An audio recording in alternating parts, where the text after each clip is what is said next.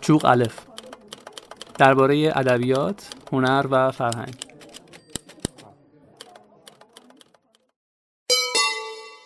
شما به پادکست خبری چوغلف گوش می کنید. من ماید مرتزوی به همراه پریچهر باقری هر هفته چند خبر لغمه‌ای از دنیای فرهنگ و هنر و ادبیات رو براتون می‌خونیم. در استودیوی رادیو گوشه این روزها مشغول ضبط کتاب صوتی شکوفه های عناب نوشته رضا جولایی هستیم. ما این شانس رو داریم و یکی از خوشی هامونه که آقای داریوش فرهنگ این روزها میان و این کتاب دلنشین رو دارن برای ما می‌خونن. سلام آقای فرهنگ. سلام روز بخیر و خسته نباشید. شما هم همینطور. برای ما باعث خوشحالیه که اولین کتاب صوتیتون رو دارین توی استودیوی رادیو گوشه می‌خونین و یکی از کتابای نشر چشمه رو انتخاب کردین. می‌خواستم بدونم چه ویژگی داشت کتاب شکوفه های عناب که شما رو درگیر کرد و دوست داشتین این کار رو تجربه کنین. خب طبعا منم خیلی خوشحالم که این رادیو گوشه مبلغ اندیشه شعور و خیرت جامعه است. این برای من خوشحال کننده است که بتونم به عنوان کسی که یه رمان می‌خونه این رمان رو بخونم. این اندیشه رو منتقل کنم تا رو به گوجه فرنگی یا پفک رو. کتاب بسیار جذابی بود وقتی خوندم. من آقای جولایی رو اول بار با کتاب یک پرونده کهنه شناختم. خیلی هم جذاب بود. وقتی این کتاب خوندم مجددا دیدم چقدر چقدر تصویری و چقدر زیبا و به قول معروف سینمایی می نویسه در خلال داستان آدم متوجه میشه که چه ها که این ملت کشیدن در طول تاریخ. این شخصیت پردازیاش به خصوص یک کارکترش به نام میرزا داوود خان که خیلی برای من جذاب بود که از کودکیش نوجوانیش جوانی میانسالیش میگه. همینجور در خلال این داستان که پر از داستانه خیلی زیبا داستان رو جلو عقب میاره و حتی به گذشته وقتی میره تاریخ رو هم با خودش میاره. حالا هواش خیلی جذابه و به نظر من که خیلی خوشحالم که شما هم به عنوان شنونده در این پادکست دنبال کنید و همینجور از اندیشه از اندیشه یک کتاب به کتاب بعدی و کتاب بعدی و کتاب بعدی برسه. داستان به طور خلاصه در یک جمله بخوام بگم. ظلمیه که بر روشنفکران سرشناس این مملکت در یک دوره تاریخی گذاشته در فاصله مشروطیت یعنی از ملک المتکلمین گرفته تا جهانگیر خان سور اسرافیل و یا علی اکبر خان ده خدا. جذاب شما هم اینها رو بشنوید. ممنونم. بخشی از کتابخانی داریش فرهنگ رو میشنویم. وقتی ساعت بزرگ دیواری در سرسرا نه ضربه نواخت پیش خدمت آمد و خبر داد که بیرون با شما کار دارند. پرسیدم حضرت اشرف منتظر جواب اون نشدم و به سمت در باغ دویدم. کسی در اتومبیل را باز کرد تا سوار شوم. کمی متعجب بودم که چرا حضرت اشرف وارد باغ نشدند. توجه نکردم که اتومبیل قدیمی است. در بسته شد. سه نفر داخل اتومبیل بودند. دو نفر جلو یک نفر عقب. چهره هیچ یک را ندیدم. پرسیدم پس حضرت اشرف کجا هستند؟ اینکه اتومبیل ایشون نیست. کسی که عقب نشسته بود گفت امر مهمی پیش آمده ایشون امشب به مهمانی نمیان. شما را احضار فرمودند. نگاهی به نفر بغل دستی کردم و گفتم حضرت اشرف چنین اتومبیلی دنبال کسی نمیفرستد. شما کی هستید؟ می‌خوام پیاده شم. وقتی کتاب فروش هستی در طول روز با آدم های مختلفی برخورد می‌کنی که ممکنه فرهنگ و طبقه اجتماعیشون خیلی با هم توفیر داشته باشه و تو به عنوان یک کتاب فروش باید مهارت این رو داشته باشی که با هر کس چطور برخورد می‌کنی. در این قسمت صحبت های حسین توکلی رو میشنویم که تجربه کار کردن تو کتاب فروشی های مختلفی رو داشته. سلام حسین توکلی هستم کتاب فروش چشمه کریم خان. پیشتر از این تجربه کار توی شهر کتاب نیاوران و چشم کوروش رو داشتم. بناس درباره جهان از چشم یک کتاب فروش صحبت بکنم و کتاب فروشی چیزی نیست جز ارتباط با مشتریان. و حالا تجربه کوروش به طور مثال اگه بخوام بگم تجربه کریم خان خیلی متفاوته به خاطر بافت متفاوت فرهنگی و جغرافیایی این دوتا شعبه. نه آنچنان مشتری از نظر اقتصادی تفاوتی ندارن اما از نظر مواجههشون با کتاب و کتاب فروش خیلی تفاوت دارن. به طور کلی اگه بخوایم به مشتری ها رو تقسیم بکنیم دسته کم بر اساس تجربه شخصی خودم به سه دسته تقسیم میشن. یک دسته کسانی هن که کتاب های جدی هستن و می‌دونن چی می‌خوان از کتاب و کتاب فروشی و خود شخص کتاب فروش و صرفا کتاب فروش عاملیه که کالا به اون عرضه بشه به اون افراد. چیزی بیشتر آنچنان نمی‌خوان. خیلی حوصله حرف زدن ندارن. خوششون نمیاد درباره علایقشون صحبت کنن.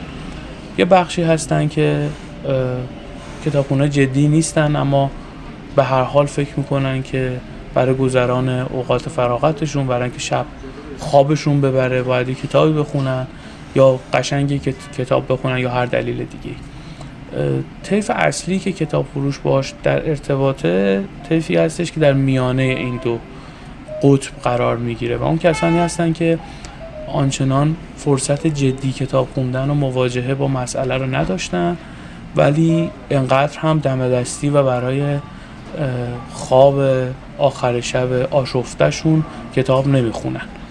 اونها نیازهاشون رو میارن به کتاب فروش عرضه می‌کنن و توقع دارن کتاب فروش خیلی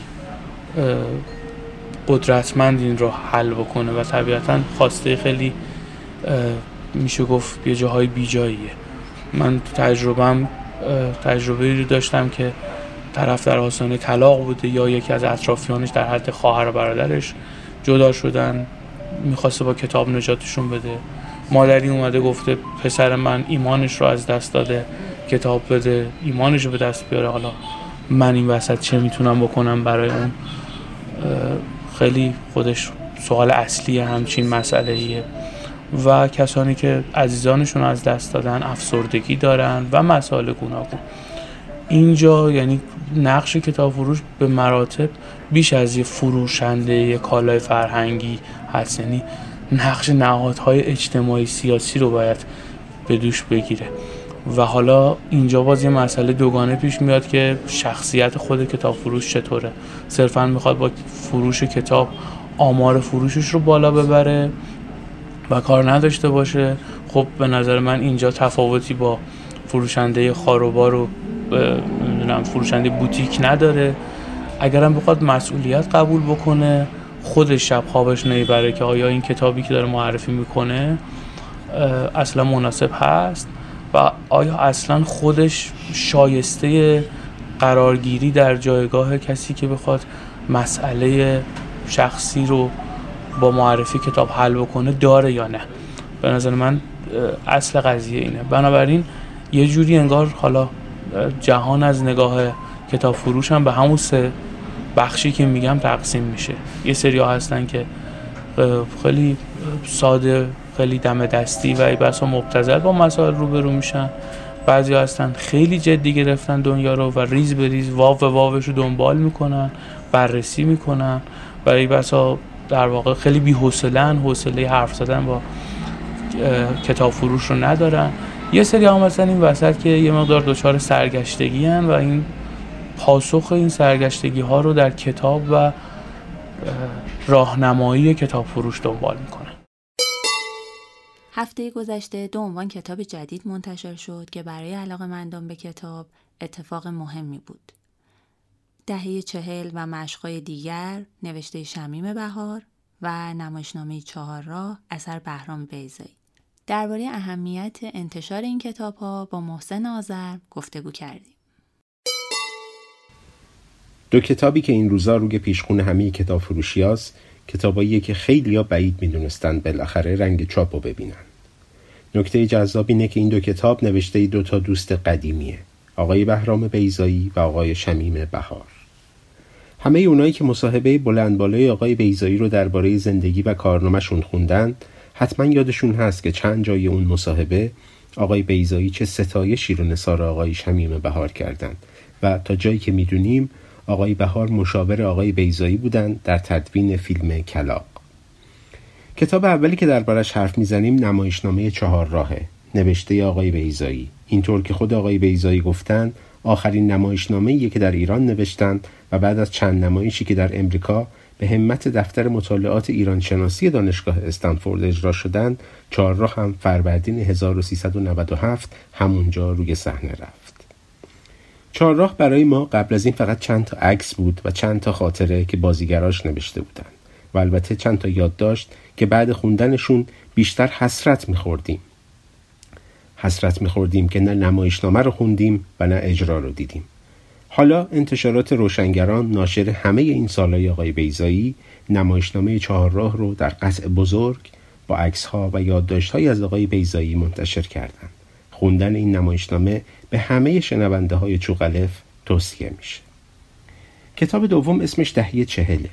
مجموعی از داستانها، یادداشتها، مقاله ها، نقدها و یه فیلمنامه از آقای شمیم بهار. آقای بهار از دهه چهل داستان و نقد فیلم و نقد ادبی می نوشتند و یکی از مشهورترین و تأثیرگذارترین نویسنده های اون دوره بودند. چیزی که آقای بهار رو از دیگرون جدا می کرد فارسی پاکیزه و البته پیچیده و سواد بیحد ایشون بود و البته آشنایی کاملشون با ادبیات و هنر مدرن. آقای بهار در اون سالها و سالها بعد هیچ رقبتی به چاپ کتاب نشون ندادند و اواخر دهه پنجاه هم بعد اینکه اجازه پیدا نکردن تدریس در دانشگاه تهران رو ادامه بدن پناه بردن به خلوت خودشون. تعداد اونایی که ایشون رو در این سالها دیدن یا باشون همنشین بودن احتمالا کمتر از انگشت های دو دسته. همینه که وقتی خبر رسید آقای بهار به چاپ این کتاب رضایت دادن واقعا برای همه کتابخونها عجیب بود. اینم از اون کتابایی که نباید از دست داد. گمونم اگه کتاب رو دست بگیرید و داستان ابر بارانش گرفته است رو بخونید یا نقد فیلم راز کیهان رو بخونید شما هم خوندنش رو به همه اونهایی که سینما و ادبیات رو دوست دارن توصیه می‌کنید. کتاب این دو دوست هر دو چهل تومن قیمتشه این پادکست رو با شنیدن شعری از رسول رخشا به پایان می‌بریم. به معجزه فکر می‌کنم به تکرار و توارد به انتهای جهان که شاید از دهان تو آغاز شود شعر به کلماتی مکرر و رو به اتمام به تمام دایره های خالی و حباب های توی خیالم که هی باد می شوند و بالا می روند رو به روزهای رفته به حرام و از یاد. جمعه شده است. به معجزه می ماند به معجزه فکر می کنم به تمام روزهایی که گذشت و تو خودت را میان من و ماه کسوف کردی با پیراهنی بلند و گیسهایی تاریک تر از شب بلکه ستاره ها نقش های ظریفی باشند بر سلسله های بیگدار آنها. صد جمعه تکرار تاریخ بر پیشانی نوشت ما. باید به معجزه فکر کنم به نوری ناگهانی در ظلمت تهران تا غبار و دود را پاره کند و راهی پله پله تا صعود به سهشنبه آن روز هم سهشنبه بود روزی که میان هفته مقدر شده است. به معجزه فکر کن به مردی به ناگهان رفتن به زنی. به سقوط از بلندی یک خواب به صعود از بلندی یک بام به بم که تبلترین شهر جهان بود. فکر کن به عصایی که به اجدها به نیلی که به دونیم به آبی که نمی بینیم این روزها به نفسی که زنده می کند به تکلم تویور به تکرار و توارد به باران امشب برای آسمان سیاه به معجزه فکر کن به هوای پس از باران و روزهای سست سراشیب از خانه به معجزه فکر می کنم تو هم به معجزه فکر کن.